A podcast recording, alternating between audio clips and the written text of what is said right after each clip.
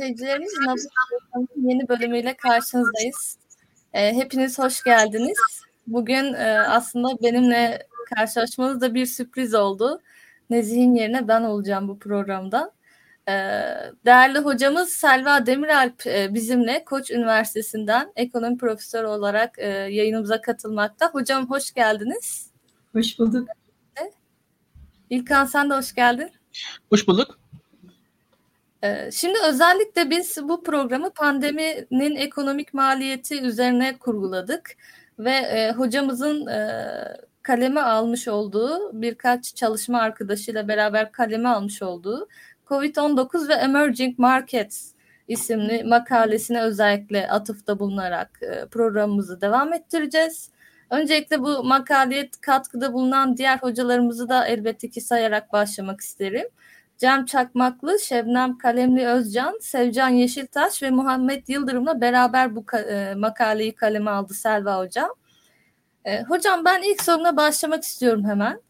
E, bu makalenizi bir yıl önce kaleme aldınız ve pandeminin maliyetleri üzerine, ekonomik maliyetleri üzerine detaylı bir araştırma içeriyor. Bu bir yıla baktığımızda Türkiye aslında üçüncü bir kapanmayı yaşıyor. Üçüncü bir kapanma dönemine girmiş durumda. Ve bu makalenize kıyasla o günkü tahminleriniz ve bugünkü pencereden baktığınızda süreci nasıl yorumlarsınız? Bu bir yıl sizce nasıl geçti? Ee, çok teşekkürler öncelikle e, beni davet ettiğiniz için. Evet, e, biz o bahsettiğiniz e, ekiple bu geçtiğimiz bir yıl içerisinde pandemi değişik yönleriyle inceleme şansı bulduk aslında hiçbirimiz e, düşünecek olursak hani bu tür sağlık ekonomisi üzerine çalışmış insanlar değildik ama o kadar e, pandemiyle yatıp pandemiyle kalkmaya başlayınca e, diğer işlerimizi bir kenara bırakıp bu konuya yoğunlaşmak istedik ve ne şekilde bizim de bir katkımız olur diye düşündük. Çünkü e, eko mu oluyormuş? Çok dayanılmazsa gidip bir kulaklık bulayım bir yerden geleyim ama Sesi kısalım peki. Ee, böyle daha iyiyse? Tabii tabii hocam. Şu an düzeldi problem. Ee, kusura bakmayın sizi de böldük. Ee, devam edebilirsiniz. Ee, yok e, sorun değil. Ee, ilk sizin de bahsettiğiniz e, çalışmamızda e, biz e, farklı kapanma senaryolarının Türkiye ekonomisi üzerinden yola çıkarak maliyetlerini hesaplamak istedik ki burada da amacımız henüz çok yeni bir şok var. Bütün dünyanın ilk defa karşılaştığı bir şok. Eğer bu maliyetler hakkında bir bilgi edinebilirsek, e, bunun akabinde geliştirilmesi gereken ve bu, bu şoku bertaraf etmesi gereken politikalar, politikaların ya da bu destek paketlerinin de büyüklükleri hakkında belki bir e, faydamız olur e, diye düşündük. Bir de o zaman e, çok e, kafalardaki soru, acaba ekonomiyi mi kurtarmaya çalışalım ve ekonomiyi açık mı tutalım yoksa insanları mı kurtarmaya çalışalım? Yani bu karar vericiler, e, politika yapıcıların kafasındaki sorulardan bir tanesi buydu. E, bizim yaptığımız çalışmada biz aslında şunu gösterdik. E, bakın bu pandeminin ekonomi üzerindeki etkisi iki kanaldan geliyor. Bir tanesi arz kanalı ki bu şu anlama geliyor. İnsanlar hastalanıyor, işe gidemiyor. Dolayısıyla üretim azalıyor. Ya da siz mesela şu anda Türkiye ekonomisinin işte bu hafta sonu itibariyle gireceği gibi e, X, sektörleri kapanacak. Sadece e, çok yaşamamız için gerekli olan sektörler açık olacak. Onun dışında bütün sektörler kapalı olacak dediğiniz zaman e, o iş yerlerinin kapısına kilit vurmuş oluyorsunuz. İster istemez o da üretimi azaltıyor. Bu ikisi arz kanalı. Şimdi bir de bunun üzerine bir talep kanalı var. Yani insanlar korktukları zaman, evlere kapandıkları zaman iş yerleri ister açık olsun ister kapalı olsun ben tüketim davranışlarımı değiştiriyorum. Eski normalime dönmüyorum. Ki bunu da özellikle hizmetler sektörü yani yakın temas gerektiren sektörlerde görüyoruz. İşte e, nedir bu sektörler? E, bir restorana gitmek, otele gitmek, e, bir kuaföre gitmek, bir e, konsere gitmek, e, bir spor etkinliğine gitmek gibi. Yani bu etkinlikler açık olsa bile ben orada yakın temas halinde başkalarıyla bir arada olacağımı düşünürsem tüketim evde oturmayı tercih ediyorum. Ve Bizim yaptığımız o ilk çalışmada e, bu maliyetleri alt alta koyup hesapladığımız zaman bu talep etkisinin arz etkisinden yüksek olduğunu bulduk ki bunun çok önemli bir politika boyutu var. Yani ima ettiği bir politika tavsiyesi var. Çünkü diyorsunuz ki eğer vaka sayılarını siz kontrol altına alamazsanız ekonomiyi zaten canlandıramazsınız. Onun için öncelikle bir kapanma uygulayın. Vaka sayıları kontrol altına alınsın. Ondan sonra zaten talepte gelecek artış o arzdan gelen negatif etkiyi uzun vadede bertaraf edecektir. Dolayısıyla hem ekonomiyi kurtarmak hem de e, sağlığı, insan sağlığını e, korumak aynı anda mümkün şeklinde bir sonuca biz e, varmıştık. Ama tabii şunu da söylemek lazım. Yani orada siz bir kapanma ekonomi için ideal politikadır dediğiniz zaman işte şu anda da Türkiye ekonomisinde yaşıyoruz. Pek çok mağduriyetler söz konusu olacak. Çünkü bu insanlar geçim, geçim derdindeler ve siz onlara çalışma dediğiniz anda e, ben o süreyi nasıl geçireceğim diye bir soru olacak. İşte o noktada da zaten bizim esas makaleyi yazma amacımız hani bu maliyetleri hesaplayıp ondan sonra da nasıl bir paket açıklanmalı, hangi sektörlere bu kaynaklar aktarılmalı e, sorusuna cevap bulabilmekti. İşte en çok o kapanan ve e, hizmetler sektörü başta olmak üzere bu tür kapanma kararlarından en çok etkilenen sektörlere destek olunması yani doğrudan kaynak aktarımı yapılması gerekiyor ki e, bu zorlu süreci ekonomi çok da hasar görmeden atlatabilsin. Yani bunun tabii ki bir insani boyutu var. Öncelik o. E, ama biz iktisatçı olduğumuz için ona iktisadi açıdan yaklaşmak durumundayız ve iktisadi açıdan da şunu söyleyebiliyoruz. Yani eğer kapanmanın süresi uzarsa ve şirketler e, bir gelir elde edemedikleri için e, o çarkı döndüremezlerse ve istihdam ettikleri kişileri de işten uzaklaştırmak zorunda kalırlarsa o zaman e, diyelim ki kapanmalar bitti, vaka sayıları düştü, ekonomi tekrar e, e, büyümeye hazır hale geldi. E, o noktada eğer siz e, çalışanlarınızı işten çıkardıysanız tekrar insanları toparlamak, üretmeye başlamak yine vakit alıyor. Yani ülkenin üretim kapasitesi daralmış oluyor. İşte onun için doğrudan e, kaynak aktarımları çok önemli. Şimdi bu girişten sonra sorunuzu cevaplayacak olursak ne oldu? Biz o zamanlar bunu söylüyorduk ve bir sene içerisinde bizim öngörülerimizde ne kadar tutarlı oldu, ne kadar ayrıştı veri diye bakacak olursak Şimdi dünya genelinde e, bizim tavsiyemiz olan sıkı e, tam kapanma e, uygulamasını uygulayabilen ülke sayısı çok az. Çünkü bunu e, politik olarak e, insanlara ikna edebilmek zor ve bunu yaptığınız zaman e, yeterli desteği verebilmek zor. Ama kimler yaptı diyecek olursak Çin yaptı, Yeni Zelanda, Çin ve Yeni Zelanda bunun başarılı örnekleri. Bunu yaptılar ve e, sonucunda da e, mesela Çin bu sene içerisinde 2020 içerisinde pozitif büyüme gerçekleştirebilen e, çok nadir e, bir elin parmaklarını geçmiyor zaten ülkelerden bir tanesi. Yeni Zelanda keza çok hızlı bir şekilde normalleşmeye dönebildi. Dolayısıyla oradaki öngörülerimizin biz büyük ölçüde e, veriyle de desteklenebildiğini görüyoruz. Zaten aslında çok e, yani zor bir şey değil bunu e, e anlayabilmek. Kriz ya da pandeminin dalga dalga arkadan e, geldiğinde sonradan gör, geldikçe gördük ki ne oluyor? İnsanlar tüketmiyorlar. Yani Türkiye'de mesela işte düşünelim kendimiz restoranlar açıktı ya da işte Cuma'ya kadar açık mesela ama kaç kişi o restoranlara gidiyor? Korkudan gidemiyorsunuz.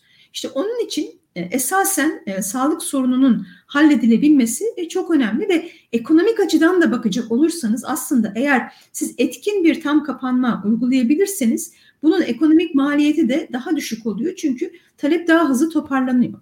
Ama şu da var tabii yani bunu söylüyorsunuz tamam mesela Türkiye'nin şu andaki motivasyonu ne? İşte turizm sezonuna kadar vaka sayılarını düşürelim. Ondan sonra turistler korkmadan Türkiye'ye gelebilsinler. İşte hizmetler sektörü dediğimiz e, restoranlardan, otellerden yararlanabilsinler.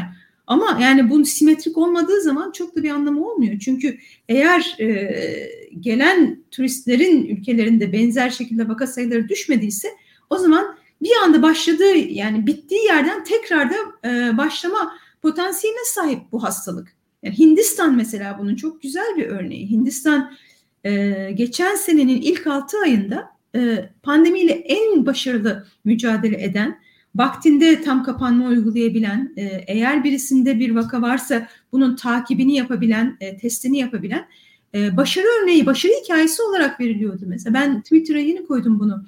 Geçen sene Nisan ayında sanıyorum. The Guardian'da bir makale yayınlanmış. İşte hani Vampire Slayer şeklinde bir ifade vardır. Virus Slayer diye bahsediyorlar. Yani virüs avcısı.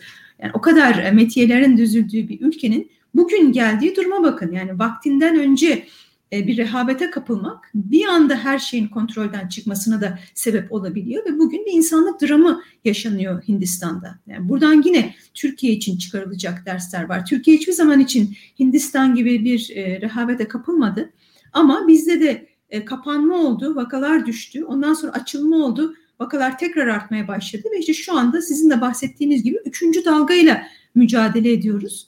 Yani buradan e, hepimizin e, çıkarması gereken dersler var.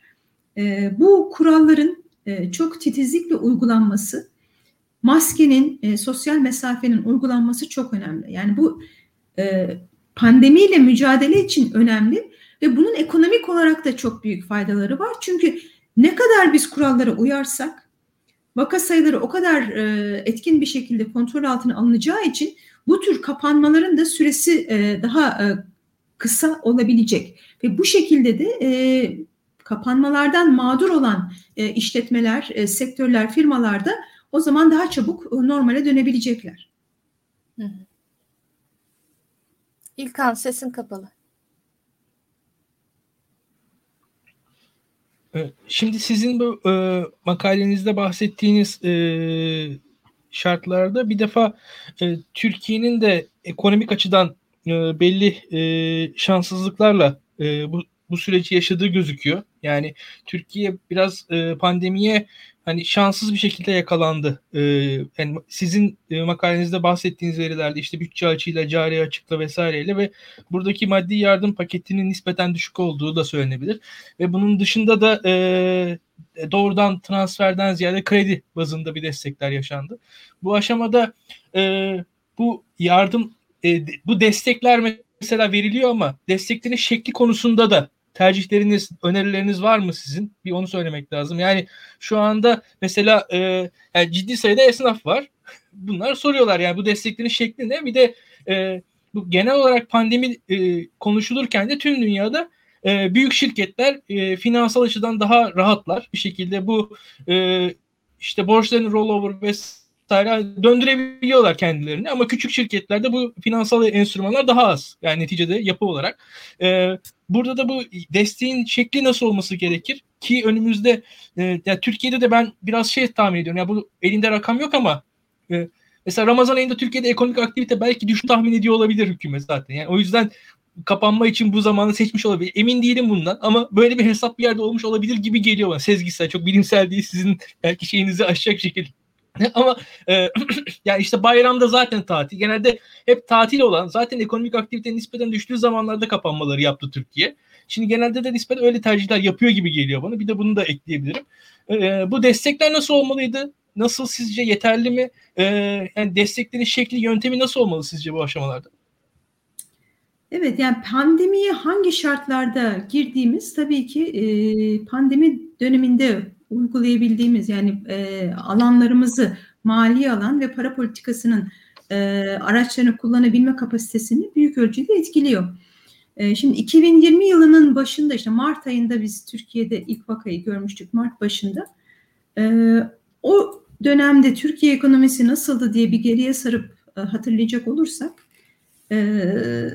2018 ee, sonrasında gelen e, genişlemeci politikalar vardı Türkiye'de ve e, aşırı ısınma e, söz konusuydu. Yani ekonomiyi desteklemek güzel bir şey tabii ama eğer potansiyel üretim kapasitenizin üzerine çıkarıyorsanız bu ekonomiyi yorduğunuz anlamına geliyor ve nasıl bir yan etkisi oluyor? Yani nasıl ki bir sizin ortalama hızınız saatte 15 kilometre ise yapabiliyoruz hocam.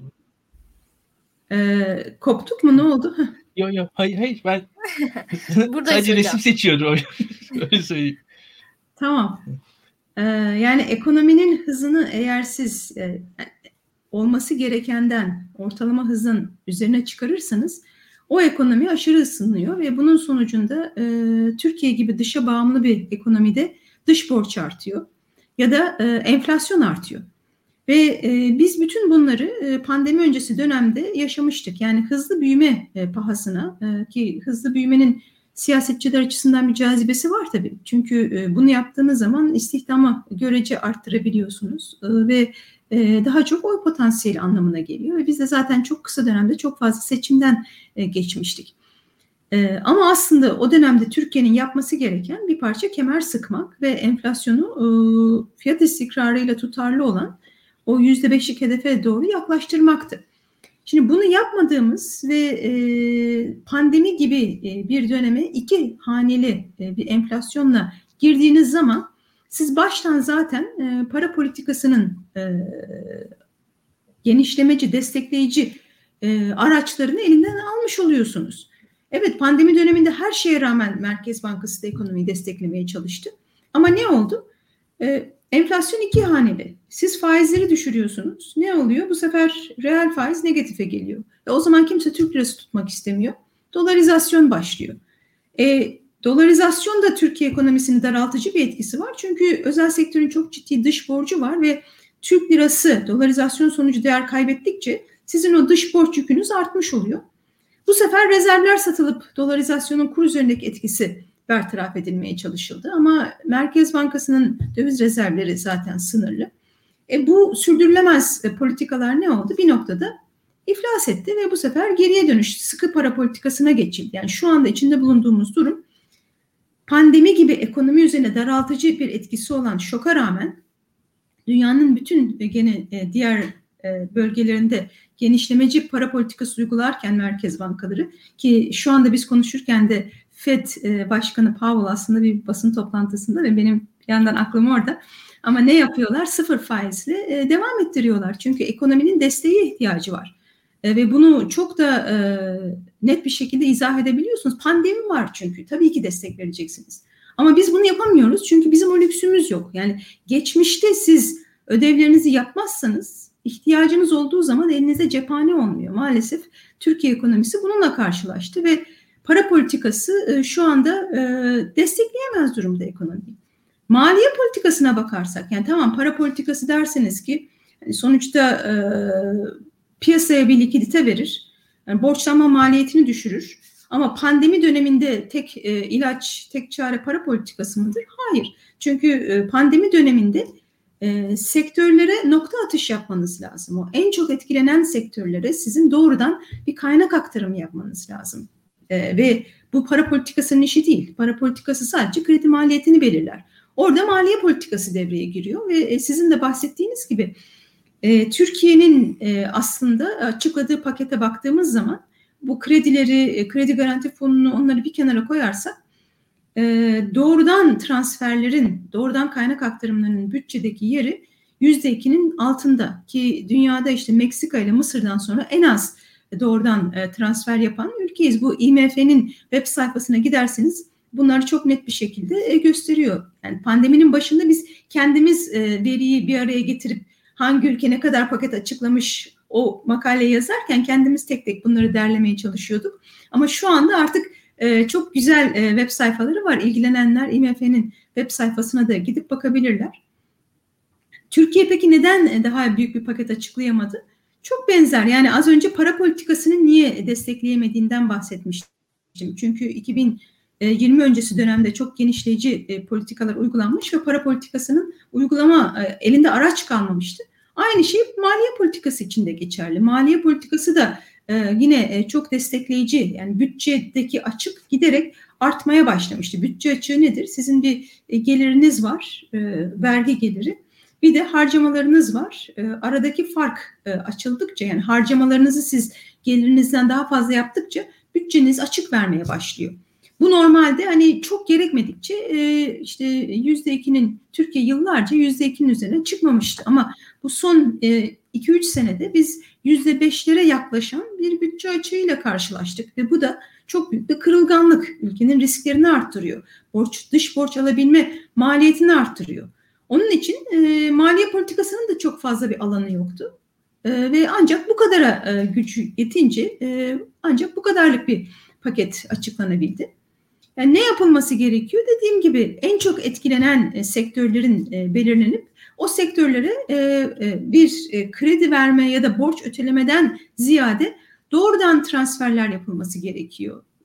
Yani bu artık bir e, vergi muafiyeti mi olur ya da işte elektrik, su gibi e, ya da kira gibi e, masrafların e, bu süre içerisinde e, iptal edilmesi mi olur?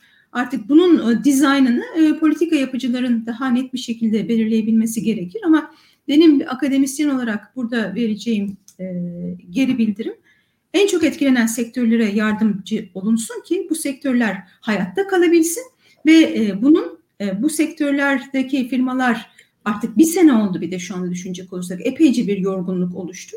E, çok e, kolay bir şekilde iflas edebilecek artık üflesen yıkılabilecek hale gelmiş e, firmalarımız var. Onların desteklenmesi ve e, canlı tutulması pandemi sonrasındaki dönemde de hızlı bir şekilde büyümeyi sağlayacak.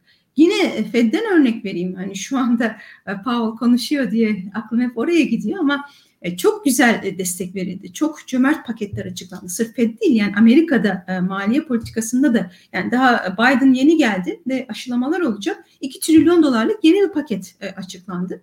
Ve bunun sonucunda Amerikan ekonomisinin e, çok ciddi e, bir büyüme hamlesi gerçekleştirmesi bekleniyor. Neden? Çünkü potansiyel e, üretim kapasitelerinde bir daralma olmadı. Evet ekonomi üretmedi ama o şirketler e, kaynak aktarımlarıyla canlı tutuldukları için şu anda aşılarla birlikte e, talep toparlanmaya başladığı anda anında üretimin onu e, sağlayabilmesi söz konusu olacak. Yani tabii bu ideal senaryo ve zengin bir ülkenin yapabildiği bir senaryo.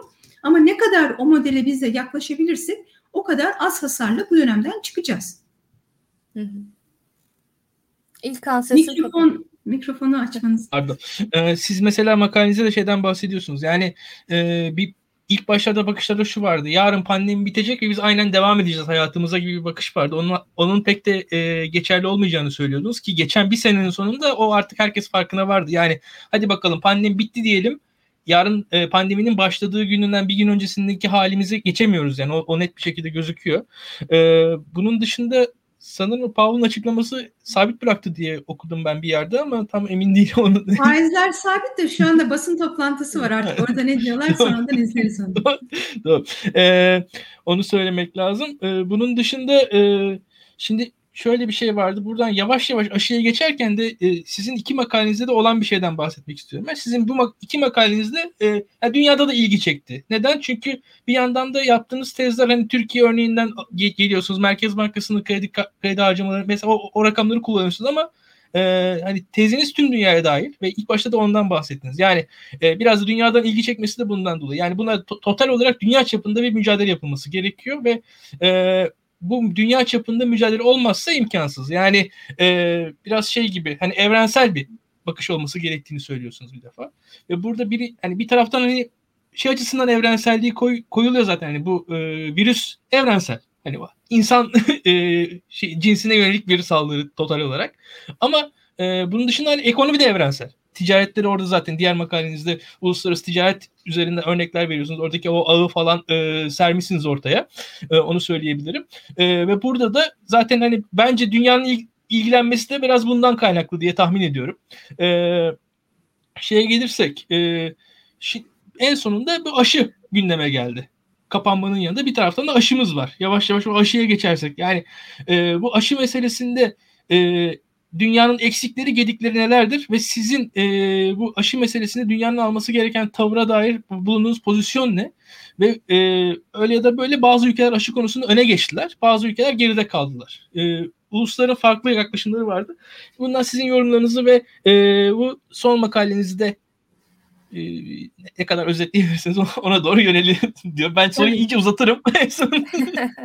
tamam.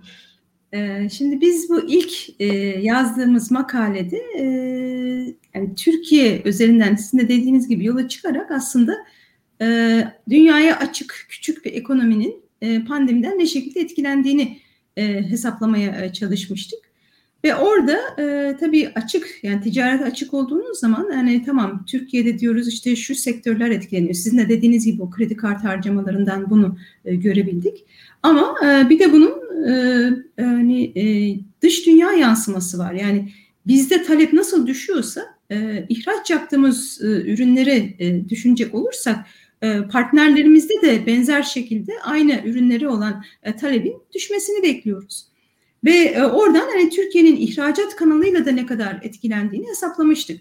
Ve o noktada kendimize şu soruyu sorduk. Yani biz tamam buraya Türkiye açısından bakıyoruz ama bir de e, bunu bizim ticaret ortaklarımızın e, açısından bakalım. Yani sonuçta Türkiye bir aramalı düşünelim ihraç ediyor. Eğer Türkiye hastalanır da bu aramalını üretemez ve satamazsa o zaman o, bizim ticaret ortaklarımızın üretimini nasıl etkileyecek? Şimdi biz e, bunları düşünürken e, aşı e, işte tam Aralık ayında çok hepimizi mutlu eden iki Türk bilim insanının ilk Covid aşısını bulduğu haberi geldi. Fakat kısa bir süre sonra da aslında yani üretim kapasitelerine bakıldığı zaman öyle 2021'de kolay kolay e, dünya nüfusuna yetecek bir aşı üretme e, kapasitesinin bulunmadığı ortaya çıktı. O zaman e, biz şu soruyu sorduk. Tamam hani zengin ülkeler büyük ihtimalle bu aşıyı satın alacaklar ilk aşamada. Daha düşük gelir seviyesinden ülkelerse bir süre daha beklemek durumunda kalacaklar. E, peki o zaman bunun ekonomik maliyeti ne olur? Yani artık dedik ki biz global bir çerçeve çizelim şimdi. Elimizde de zaten tek bir ülke özelinde geliştirdiğimiz bir model var. Peki bu modeli 65 ülkeye biz uygulasak, OECD'den veriyi alıp ve desek ki işte zengin ülkeler aşılandılar ve onlar bu bahsettiğimiz az önce bu arz ve talep e, faktörlerini e, e, elimine etti. Ortadan kalktı çünkü orada pandemi kalmadı. Ama e, gelişmekte olan ülkelerde e, hala pandemi devam ediyor. Bunun maliyeti ne olur? Ve daha da ilginci e, zengin olan ve aşılanmış e, ülkelere maliyeti ne olur? Şimdi bu aslında ilk başta ilginç bir soru çünkü e, bir an düşündürüyor insanı. E, onlar zaten pandemiyi ortadan kaldırdılarsa niye bir maliyet ödeyecekler, ekonomik maliyet ödeyecekler? Ticaret kanallarından dolayı. Çünkü e, eğer Türkiye hala pandemiyle boğuşuyorsa ve diyelim ki işte Amerika şu anda e, 2021 ortasına kadar e, tamamen e, nüfusunu aşılayacak deniyor. E, o zaman bir kere Türkiye'nin talebi düşeceği için Amerika'dan eskisi kadar ihracat, e, Amerika ihracat yapamayacak Türkiye'ye. İhracat gelirleri düşecek. Bir de e, Amerika'nın Türkiye'den aldığı ara malları var. Türkiye bunları üretemediği zaman o zaman neden? İşte şu anda düşünün e, bir tam kapanma uyguluyoruz. E, üretim az, ister istemez e, düşecek ve Türkiye'deki üretimin azalması Amerika'nın Türkiye'den yapacağı aramalı ithalatını düşürecek ve diyelim ki işte Türkiye'den ne aldılar? Çelik Türkiye Amerika'ya satıyor. O çeliği Türkiye satamazsa Amerika'da o çelikten Amerika araba üretemeyecek. E, bu şekilde e, biz bu tedarik zincirlerinin e, kısa vadede sabit olduğunu, değiştirilemeyeceğini varsayımı altında maliyetleri hesapladığımız zaman global olarak işte 3.8 trilyon dolar gibi bir maliyet hesapladık ve bunun yaklaşık yarısını da aşılanmış olan ülkeler ödüyorlar. Buradan da çok ilginç bir sorun sonuç çıkıyor. O da şu. Şimdi COVAX e, denilen bir e, ortaklık var ve COVAX'in amacı işte e, dünya nüfusunun yüzde yirmisini aşılamak için e, 2 milyar doz aşı üretimi gerçekleştirelim diyorlar ve zengin ülkeler ellerini ceplerini atsınlar. Bu 2 milyar doz aşı için gerekli olan işte 38 milyar dolar toplansın. Onunla da üretim kapasitesi artsın. Ama pek de zengin ülkelerin oralı olmadıklarını görüyoruz. Yani bu COVAX'te çok işte üçte bir kadar falan bir para toplanabilmiş durumda. E, biz de diyoruz ki bakın siz bugün e, bu 38 milyar dolar size çok geliyor. Ama eğer e, aşı üretimi artmazsa ve sizin ticari ortaklarınız aşılanmazlarsa siz milyarlarca, trilyonlarca dolarlık bir maliyet ödemek zorunda kalacaksınız. Dolayısıyla aslında e, bu tür e, inisiyatiflere e, kaynak aktarmak bir bağış değildir. Bu sizin ekonomik çıkarlarınızla da birebir örtüşüyor. Yani tabii ki bu bir insanlık e, sorumluluğu öncelikle ama e, insanlar ya da ülkeler e, bu sorumlulukla e, hareket etmedikleri zaman belki biz dedik ki bu ekonomik e, maliyetleri e, ön plana çıkarırsak e, biraz daha e, bu tür aşı üretiminin ve dağıtımının e, hızlandırılması konusunda bizim de bir faydamız olur. Ve bu çalışma evet çok fazla gerçekten ilgi gördü dünyada. E, çok fazla uluslararası kanalda konuştuk. E, uluslararası basında yer buldu. Yani bu vesileyle burada da anlatmış oldum. Son çalışmamızdan bahsedecek olursak o da çok çok yeni aslında fırından yeni çıktı diyebilirim. E, orada da e, şu soruyu sorduk. Yani her ülke bir takım kapanma e, e, kararları alıyor ve tedbirleri uyguluyor. Ve e, bazı ülkeler diğerlerinden daha başarılı oluyorlar. Bunun sebebi ne? Yani e, evet yani öncelikle şunu gösterdik. Kapanma kararları ne kadar sıkılaşırsa e, vaka sayılarını da o kadar hızlı bir şekilde düşürebiliyorsunuz. E, bu da aslında başlı başına bir önemli bulgu. Çünkü halen dünyada kapanma kararları da bir işe yaramıyormuş diyen e, ve bu şekilde de siyasi e, e, karar alıcılara tavsiyede bulunan pek çok insan var. Ama dediğim gibi 47 ülkeden aldığımız veriyle biz öncelikle bir bu zemini oluşturduk. Ee, yani ilk olarak şunu söyleyebiliyoruz çok rahat bir şekilde. Evet sıkılaştırıcı önlemler arttığı zaman vaka sayıları düşüyor. Esas ama bizim sormak istediğimiz şu. Peki aynı sıkılaştırıcı önlemi uygulayan iki ülke düşünün. Bunlardan biri vaka sayılarını daha hızlı bir şekilde düşürebilirken öbürü çok da başarılı olamıyor. Bunların sebepleri ne olabilir? Orada da biz şunu gördük. E, hukukun üstünlüğünün daha güçlü olduğu ülkeler e, daha başarılı olabiliyorlar. Neden? Çünkü insanlar biliyor ki hani ben e, yasağı delip de dışarıya çıkarsam e, hiç affedilmeyeceğim ve çok ciddi bir ceza ödeyeceğim. Ve bunu bildiğiniz zaman siz e, o yasaklara uyuyorsunuz. E, yasaklara uyulduğu zaman da vaka sayıları düşüyor. Ya da e, kredibilite e, programın başında da söylemiştiniz siz de. Yani insanlar eğer uygulanan politikalara inanıyorlarsa, güveniyorlarsa o zaman e, uyum, e, onlar da uyum gösteriyorlar. E, ve bu şekilde de yine daha çok bir e, milli seferberlik ruhu oluştuğu için e, daha hızlı bir şekilde vaka sayılarını düşürebiliyoruz. E, buradan da yine e, çıkacak e, sonuç şu. Ya hiçbirimiz sonuçta bu kapanmalardan hoşlanmıyoruz. E, ekonomi hiç hoşlanmıyor çünkü ekonomiye kilit vurmuş oluyorsunuz. Ama e, yani biz e, bunu başka konularda da ekonomide örnekler verirdik ve hep derdik ki bakın hukukun üstünlüğünün olduğu bir ortam yatırımları canlandırır, finansal piyasaların derinliğini arttırır, belirsizlikleri azaltır ve ekonomiye can suyu olur pandemi döneminde bir kere daha biz görüyoruz ki aslında hukukun üstünlüğü bu vaka sayılarını da daha etkin bir şekilde e, düşürebilmek suretiyle de ekonomiyi aslında desteklemiş oluyor. Ya e, zaten sen Hocam aslında e, ben şunu da detaylandırmanızı isteyeceğim sizden. Yani Türkiye bu süreçte mesela bu anlamda bu anlattığınız hukukun üstünlüğü ve kredibilite noktasına nasıl bir sınav verdi sizce? Ee, yani Türkiye'nin aslında bunun zaten e, uluslararası hani e, objektif veriler var. Hani e, Türkiye'nin e, hukukun üstünlüğü konusundaki e, görece konumu e, ya da işte e, bu insanların uyumu konusundaki görece konumunu biz zaten uluslararası veriden yola çıkarak e, hesapladık. Ama mesela orada e, makalede de görebilirsiniz. Diyelim ki Türkiye ve İsveç. Yani bunlar e, ikisi de e, e, insanların uyumu açısından hemen hemen aynı ama İsveç hukukun üstünlüğü konusunda Türkiye'den e, çok daha güçlü. Türkiye biraz daha geriden geliyor. Yani o zaman şunu çok net bir şekilde söyleyebiliriz. İsveç ve Türkiye aynı sıkılıkta. Yani ikisi de tam kapanma uygulasalar şu anda bizim uygulayacağımız gibi İsveç daha hızlı bir şekilde vakaları düşürebiliyor. Ee, ya da uygulanan politikalara güven açısından düşünecek olursak şimdi insanlar ister istemez sorguluyorlar. Yani siz bir taraftan e, işte toplu kalabalıklarda bir araya gelmeyi, düğünleri, işte e, müzeleri, e, spor müsabakalarını yasaklıyorsunuz. Ama öte yandan eğer bir takım parti kongrelerinde kalabalıklar bir araya geliyorsa insanlar o zaman bir kere bu kuralın gerekliliğinden emin olamıyorlar. Bunu sorgulamaya başlıyorlar. Bir güvensizlik oluşuyor.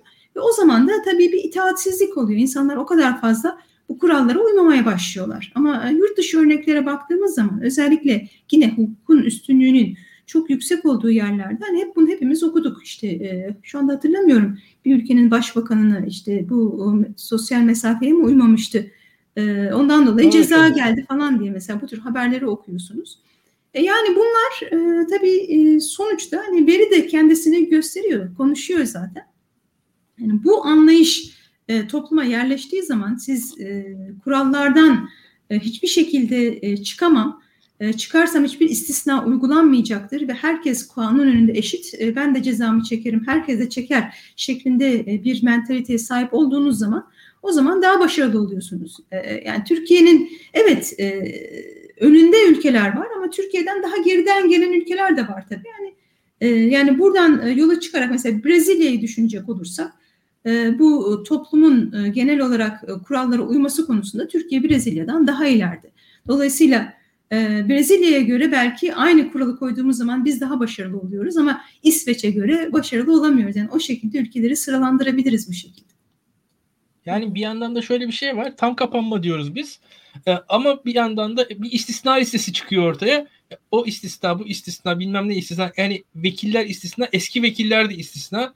Şimdi mesela eski vekillerin e, bu pandemi yasaklarından e, istisnası varmış. Şimdi bu, bu bile istisna. Bunu düşünülmüş. yani bu kadar istisnayı çok cidden düşünmüş olmamız ya bence bir kültürel e, bizi yansıtan bir şey diye düşünüyorum ben e, bir defa. E, bu e, yine sizin e, aşı konunuzdan birkaç şey daha e, sormak istiyorum ben. Şimdi bu aşılanmanın e, birincisi aşı milliyetçiliği konusunda e, Şimdi Amerika'nın yaklaşımıyla Avrupa'nın ve diğer ülkelerin yaklaşımları arasındaki fark ve bu, bunların etkisi olur mu? Onu, onu e, gerçi o tam sizin makalenizin konusu değil aslında da neyse o benim sorumdu. Yani aşı milliyetçilikleri konusunda dünyadaki e, standart ne, ne olabilir diye düşünebiliriz ve şöyle söyleyeyim ben e, hani bu pandeminin ilk başlarında biz Türkçe'ye bir terimle tanıştık. Sürü bağışıklığı diye, herd immunity diye Türkçe'ye geçti. Aslında bu sürü bağışıklığını da biraz yanlış kullandık. Yani biz klasik anlamda sürü bağışıklığı diye bu herd immunity denen şeyin aşıyla olması gerekiyordu. Yani böyle herkes hastalanarak e, bu bağışıklığa kavuşmaması gerekiyordu. Ve anlattığınız şey aslında da bir yandan şu, o sürü bağışıklığı yani gerçek sürü bağışıklığının tüm dünya çapında kurgulanması gerekiyor. Yani ulusal çapta değil, tüm dünya çapında kurgulanması gerekiyor ki e, ekonomiyle e, yani sizin iki çalışmanızda benim gördüğüm şey şu. Yani ekonomiyle aslında e, bu virüsün yayılmasını nasıl ekonomi açık ekonomi ise virüs için de aslında dünya açık bir dünya. Yani dünyada çok da sınır yok. E, ikisi de birbirine paralel olduğunu göstermiş olduğunuz diye düşünüyorum ben. E, bunun dışında şunu söyleyebilirim. E, bu e, yine ekonomi bağlamında birincisi Türkiye'nin şu anki yaşadığı e, hani diyelim e, ekonomi e, şey bağlamında mesela biraz iyimser gidelim. E, sizin makalenizde olmayan birkaç şey soracağım. Biraz iyimser giderek. E, bu e, tedarik zincirlerinin değişme ihtimalini dünyada e, görüyor musunuz? Çünkü işte e, hem pandemi bağlamında hem de en son bu süreçte bir şey yaşadık. E, tıkanma yaşadık. Dünya onu yaşadı. Onun dışında bazı yerlerde ne kadar bilimsel ben bilemiyorum ama ya Türkiye'nin mesela sanayi üretiminde işte Çin'in yerine geçme ihtimali konuşulduğu birkaç yazı okudum ben e, özellikle yabancı basında. Yani bazı ne kadar ciddi ne kadar e, o anki gazetecilik standartındadır o yazılar bilmiyorum. Bir defa e, Türkiye'nin pandemi sonrasına dair eğer bununla iyi mücadele ederse e, yeni oluşacak tedarik zincirleri bağlamında şansını görüyor musunuz dünyada? Yani hem bir de umut vesaire vermek açısından bir son söz olabilir diye düşünüyorum. E, bunu özellikle merak ediyorum. Çünkü sizin anlattığınız iki makalede de e, interconnect'te yani bir e, bağımlılık e, anlatıyorsunuz. Yani hem ulus içinde hem uluslar arasında bir ba- bağımlılık anlatıyorsunuz. Pandemi sonrasındaki kurulacak dünyada bu uluslararası ve ulusal bu e, interconnect'te ya bağımlılıklar nasıl olacak diye düşünüyoruz. Ee, şimdi e, ilk önce bir ilk bahsettiğiniz aşı milliyetçiliğinden e, bir parça bahsedecek olursak, yani evet biz e, çalışmamızda aşı milliyetçiliğinin ekonomik maliyetlerinden bahsettik ama bunun sağlık bedeli var, bir de siyasi bedeli var. Onları da tabii ki belki kısaca bahsetmek lazım. Yani aşı milliyetçiliği yani aşı adil bir şekilde dağılmadığı zaman ve işte dünyanın bir tarafı kırılırken e, yeni mutasyonlar çıkıyor. E, işte şu anda mesela Hindistan'da gördüğümüz gibi. Onun için mutasyonlar da olduğu zaman o da mevcut olan aşının etkinliğini e, azaltma, e, onu riske atmış oluyor. Dolayısıyla e, yani şu anda aşıya sahip olan ve e, geceleri rahat bir uyku uyuyabilen ülkelerin aslında şunu düşünmeleri lazım ki eğer siz e, bu aşının dünyanın geneline dağılması için bir çaba sarf etmezseniz yine o gelip sizi vurabilir. Yani siz de sonuçta e, tekrar e, yeni bir aşı e, beklemeniz gerekebilir. Sizin sağlığınızı tehdit eder.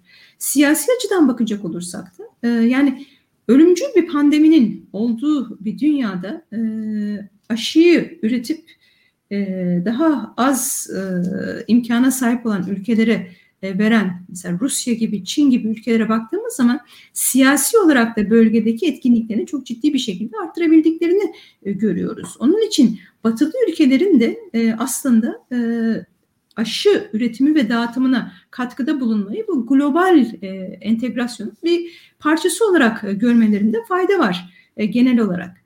Ee, şimdi ikinci şeye gelecek olursak tedarik zincirlerinin ve Türkiye'nin buradan e, konumlanması konusuna evet biz kısa vadede e, tedarik zincirlerinin e, sabit olduklarını varsaydık ki zaten veri de bunu gösteriyor. Ama evet şu anda dünyada bir eğilim var. Daha az, daha kendi yağıyla kavrulan, daha bir korumacı ve tedarik zincirlerinde daha minimuma indiren, daha basit bir ekonomik düzene geçişten bahsediliyor. O dolayısıyla Türkiye'nin de e, bu bölgede daha yakın olduğu ülkelerle daha etkin bir şekilde kendini konumlandırmasının e, çok büyük fırsatlar sağlayacağından bahsediliyor. Evet, vaktinde ve doğru adımları atarsak elbette ki bizim için fırsatlar söz konusu olacaktır. Ancak bunun için belki en başta söylediklerimizi şimdi tekrar söyleyip o şekilde noktayı koymalıyız. Ee, ödevlerimizi yapmamız gerekiyor. Yani e, makroekonomik açıdan istikrarlı bir ülke olacaksınız ki e, bu ülkeye yatırım gelsin. O yatırımlarla zaten siz üretim kapasitenizi e, genişleteceksiniz ve tedarik zincirinin yeni oluşan zincirlerin bir parçası haline geleceksiniz. Makroekonomik istikrardan neyi kastediyoruz? E, bir fiyat istikrarı olacak, e, e, finansal istikrar olacak, e, işte e, dış borcunuzu e, daha e, makul seviyelere indireceksiniz ki o zaten e, fiyat istikrarını sağladığınız zaman e, içeriden yerli para cinsinden de borçlanabilecek hale geleceksiniz. Genel bir güven ortamı oluşacak. Yani yatırımcılar belirsizlikten hiç hoşlanmıyorlar. E, siyasi olan bir istikrar ve e, bir büyük resimin bir parçası olarak e, maliye politikaları, e, yapısal reformlar devreye girdiği zaman zaten o güven ortamı yatırımları da e, kendiliğinden canlandıracaktır. E, yani belirsizlikler, son dakikada yapılan mevzuat değişiklikleri bunlar gerek yerli gerekse yabancı yatırımcının hiç hoşuna gitmeyen şeyler. Ama eğer biz gerçekten yeni dünya düzeninde tedarik zincirlerinde aslan payını almak istiyorsak o zaman e, bunlara e, çok dikkat etmemiz gerekiyor. Batı ile ilişkilerimizi e, düzgün tutmamız, e, işte tekrar Avrupa Birliği entegrasyon e, yani 2001 sonrası dönemde nasıl bir Türkiye Avrupa Birliği ile müzakerelerle e, evet belki kimse tam olarak e, Türkiye'nin Avrupa Birliği'ne girmesini beklemese de bizim o yönde attığımız adımlar ve iyi niyet gösteris göstergesi. Sonuçta hukuk sistemimizi batı standartlarına yaklaştırmamız yatırımları çekmeyi istediğimiz batılı ülkelerin daha aşina oldukları kurallarla bizim hareket edeceğimiz sinyalini verdiği için yatırımları da o dönemde çok ciddi bir şekilde doğrudan yabancı yatırımları arttırmıştı. Şu anda da yapmamız gereken yine bu. E, çünkü e, tek başına hadi biz tedarik zincirinin parçası olalım demeyle bu işler olmayacak. Önce bir yatırımı çekeceksiniz, üretiminizi e, ve üretkenliğinizi arttıracaksınız ki o ürünleri Türkiye'de üretebilmek daha ucuza gelsin. Aksi takdirde zaten hani e, bu Ricardo'nun comparative advantage dediği yani herkes e, mukayeseli olarak en ucuz üretebiliyorsa o Türkiye'de üretebilecek. Ama onu yapabilmeniz, üretim maliyetlerini azaltabilmeniz için öncelikle üretkenliğin, rekabetçiliğin e, en yüksek olduğu sektörlere doğru yatırımların, teşviklerin yapılması gerekiyor. Ama yapılmaması için hiçbir sebep yok. Yani Türkiye'nin gerek jeopolitik konumu e, ki çok gerçekten bizim için bir nimet, e, gerekse e, genç ve dinamik e, nüfusu e, ve altyapısı, güçlü altyapısı e, bunlar için uygun zemini hazırlıyor ama e, bizim de bunun üzerine e, az önce bahsettiğim gibi e, bir e, yatırım yapmamız, e, değerlendirmemiz gerekiyor. Hocam ben şöyle devam etmek istiyorum. E, bir toparlayıcı soru da olsun e, diye düşünüyorum bu soruyu. Mesela OECD ülkeleri arasında Türkiye e, halkına en az des- destek veren üçüncü ülke oldu. Aslında bunu bu bize şunu gösteriyor diye düşünüyorum.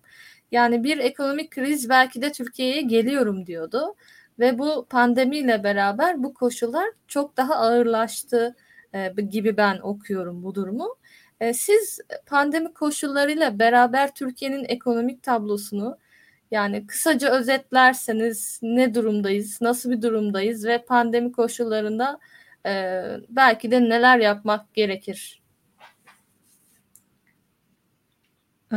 Yani Türkiye'nin e, şu anda sorunu e, para politikası açısından düşünecek olursak e, enflasyon yüksek. Enflasyon yüksek olduğu için para politikası yeterli desteği sağlayamıyor. Onun için de ister istemez tekrar başa dönmek durumunda kaldık. Ama e, siz de biliyorsunuz hani yakın zamanda bir e, Merkez Bankası Başkanı'nın değişmesi bile acaba yeni başkan e, faizleri düşürür mü endişesiyle Türkiye'den ciddi sermaye çıkışlarına sebep oldu. E, şu anda e, yani pandemi döneminde e, gerçi e, Fed'in e, yine şu anda Pavlov'un konuşmasına giderek yani e, herhangi bir şekilde daha yakın zamanda e, bu piyasalara sürdüğümüz kitleyi geri çekmeyeceğiz diyorlar. Bu bizim için e, güzel bir durum yani bizim şansımıza, e, bizim işimize yarıyor. E, çünkü risk iştahının daha yüksek olmasını sağlıyor. Yani normal şartlar altında eğer e, Türkiye e, e, bu şekilde e, iki haneli bir enflasyonla daha güvercin para politikası sinyali verseydi e, çok daha fazla belki e, kur bundan etkilenecekti.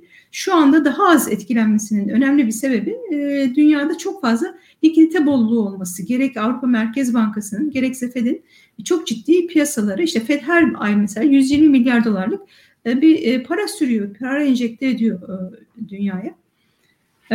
Yani dolayısıyla biraz o, o açıdan şanslıyız ama bu şansı kendi avantajımıza kullanmamız ve artık erteleyemeyeceğimiz e, enflasyon sorununu halletmemiz lazım. Ben Türkiye ekonomisinin şu anda karşı karşıya olduğu en önemli sorunlardan bir tanesinin enflasyon sorunu olduğunu düşünüyorum. E, bununla e, mücadele edilmesi, etkin bir şekilde fiyat istikrarının e, sağlanması lazım ki e, bunun sonucunda kurdan daha fazla darbe yemeyelim ve e, kademeli olarak da e, dış borcu azaltıp yerine yerli parayla borçlanabilecek bir hale gelebilelim.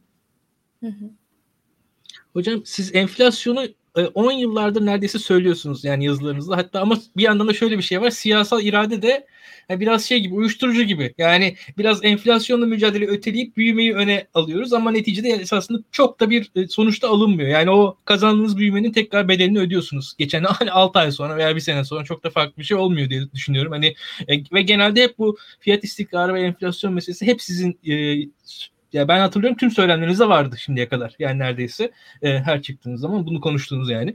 E, bu açıdan da tekrar altını çizmiş olayım. E, ya, biz 50 dakikayı bulduk. Bir saati geçmeden istiyorum e, yayını bitirelim. Zaten sizin de takip etmeniz gereken uluslararası yayınlar var. E, son birkaç sözünüz varsa onları alalım ve yayına son verelim istiyorum. Um, Valla her şeyi konuştuk ama şu anda aklıma başka bir şey gelmedi. Sizin sormak istediğiniz bir şey varsa cevaplayın. O halde teşekkür ederim hocam. Teşekkür edelim size. Ee, çok sağ olun programımıza katıldığınız için. Ee, ayrıca izleyicilerimize de e, bu makalelerin linklerini hem yorumlarda paylaştık hem de açıklama kısmına ekleyeceğiz birazdan. Oradan ulaşabilirler, okuyabilirler, faydalanabilirler diyelim. Hepinize iyi akşamlar diliyoruz. Bir sonraki hafta görüşmek dileğiyle. Hoşçakalın. Teşekkür ederim. İyi akşamlar.